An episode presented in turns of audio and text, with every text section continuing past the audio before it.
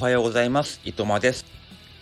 大人になっても好奇心を持ち続けチャレンジしていく大人チャレンジラジオ本日も始めていきます。ま、夏休みが後半というかね終盤に差し掛かっていてうちの地域はですねまあ、リハビリということであの、まあ、子供たちがね今週1週間、まあ、先週末からかなあのこの時間、まあ、この時間っていうか6時半くらいにあの学校に行ってラジオ体操をしているんですね。まあ、早起きしてなかった、ね、早起きの習慣がなくなってしまってた、まあ、子たちのリハビリとしてだと思うんですけども、えー、ラジオ体操行ってます。だから今日は妻と弟と、まあ、長男3人が、えー、今家を空けてるので思わぬフリータイムができてるという感じです。あの自分たちの頃は本当毎日ラジオ体操ありましたよねスタンプカード、ね、スタンプをして最後、ね、最終日経費もらえるとか。でもうちは今回は5回。ね5回だけですね。でももう子供だけでね行ける距離だったらいいんですけどちょっとうちはやっぱりまだ、まあ、次男もいますから親がついていかなければいけない。そうするとこの6時半の時間帯に30分ぐらい連れていくっていうのは相当こう時間余裕がなければね無理ですよね。僕普段は学校ある日は7時前に家を出るので、ま、そういう仕事をしてる人はね難しいですよね。今だからね僕は付き合ってられますけどなかなか参加できる親御さんっていうのも少ないのかなっていうふうに思います。で今日のお話なんですけど今日は、夏休みの宿題についてお話ししたいと思います。まあ、たくさん宿題出ますけど終わらせてますかねうちのこの学校はですね今週木曜日が最終日なんですよ。で僕が勤めてる地域は31日まであるんですね。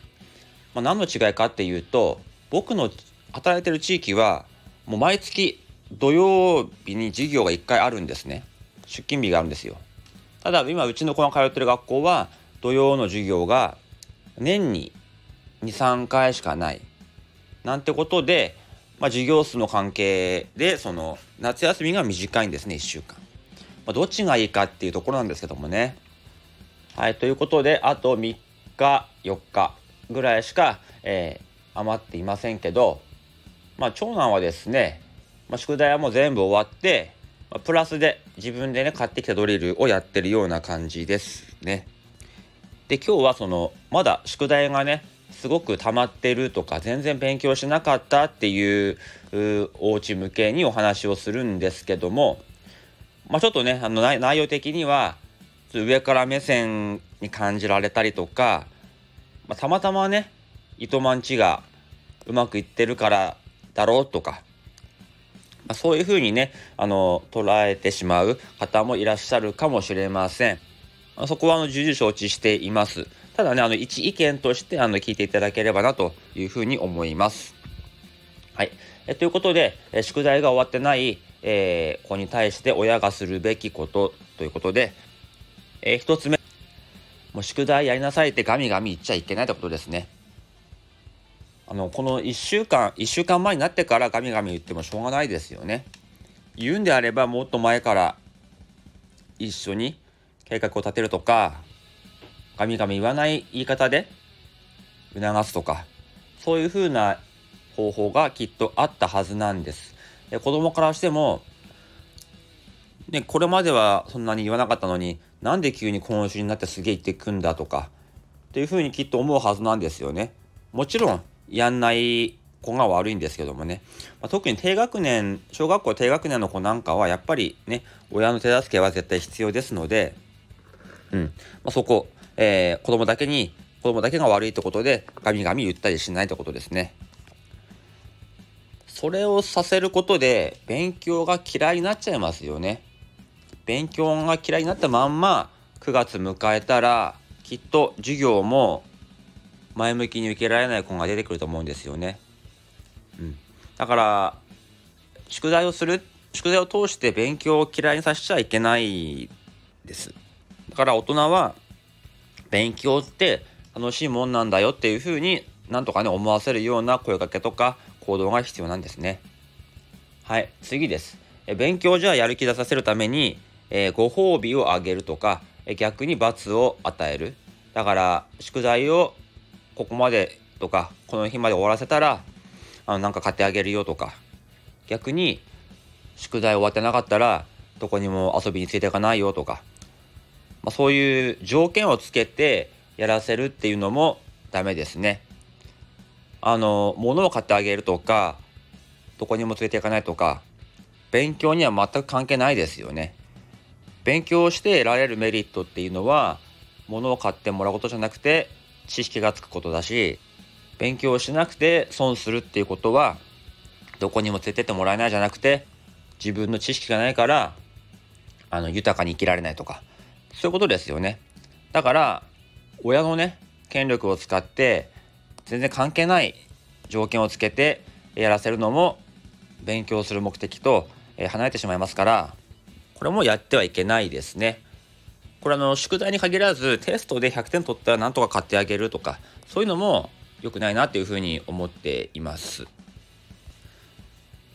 あとね読書感想文これ難しいですよね。普段本を読む習慣がない子が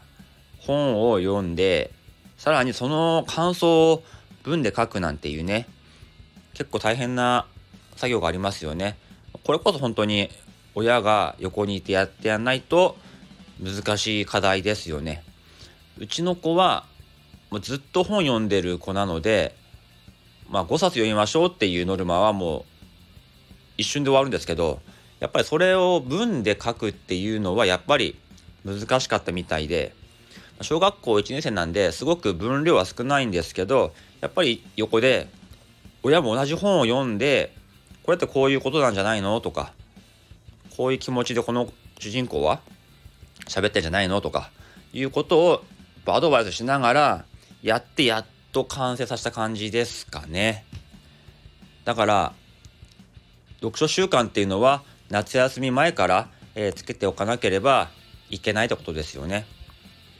だから結論としてはですねあのもう夏休み宿題が溜まってるお家に関してはもう諦めた方がいいですね。うん、目的は勉強することを好きにさせるとか勉強する習慣をつけさせるですから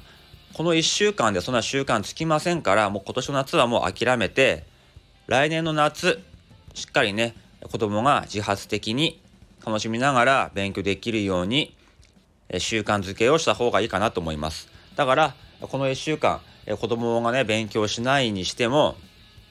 多少ね促すのはいいともちろん必要ですけどもガミガミやれとかやんなかったらこうだとかそんな風なことで勉強を嫌いにさせるような声かけは、えー、しない方がいいです。たとえそこでなんとか宿題をね終わらして始業式いたとしても勉強が嫌いになってますから来年はきっと同じかもっとひどい状況になっていると思います。なので、えー、生活習慣を見直すこととと親は、えー、待つこと、ね、今年の夏は、えー、怒らずに待つしょうがない、ね、そんな感じでやった方がいいのかなと僕は思います。で夏休み中起きる時間寝る時間すごくいつもとね変わってませんか？とかゲームやらせすぎてませんか？とかね普段から夏休みの前から勉強させるとか、えー、宿題を見てあげる習慣ありましたか？とかそういうところだと思います。あの、まあ、うまくいったから言えますけどうちは、えー、夏休み前と夏休み寝る時間起きる時間全く変わりません。生活リズムは全く変わっていません。えー、普段の宿題もまあ教科書のね音読とか、えー、聞くぐらいですけどもあのちゃんと見てあげていましたで土日はちょっとあの手厚く見てあげてました、えー、両親2人で見てあげるのは難しいけどまあどっちかができる時はどっちかがやるあとはそうじゃない場合に関してもできることをやる、うん、そういうことでちょっとねあの、まあ、宿題をやらない子供だけが悪いんじゃなくてそれをこうその周りにねいる大人がサポートできることってあるよねっていう話でした。ちょっとね、あの、上から目線なあお話になってしまったかもしれませんが、そこら辺は、えー、ご了承ください。はい、えー、本日は皆さんどんなチャレンジをしますか？この辺でおいとまいたします。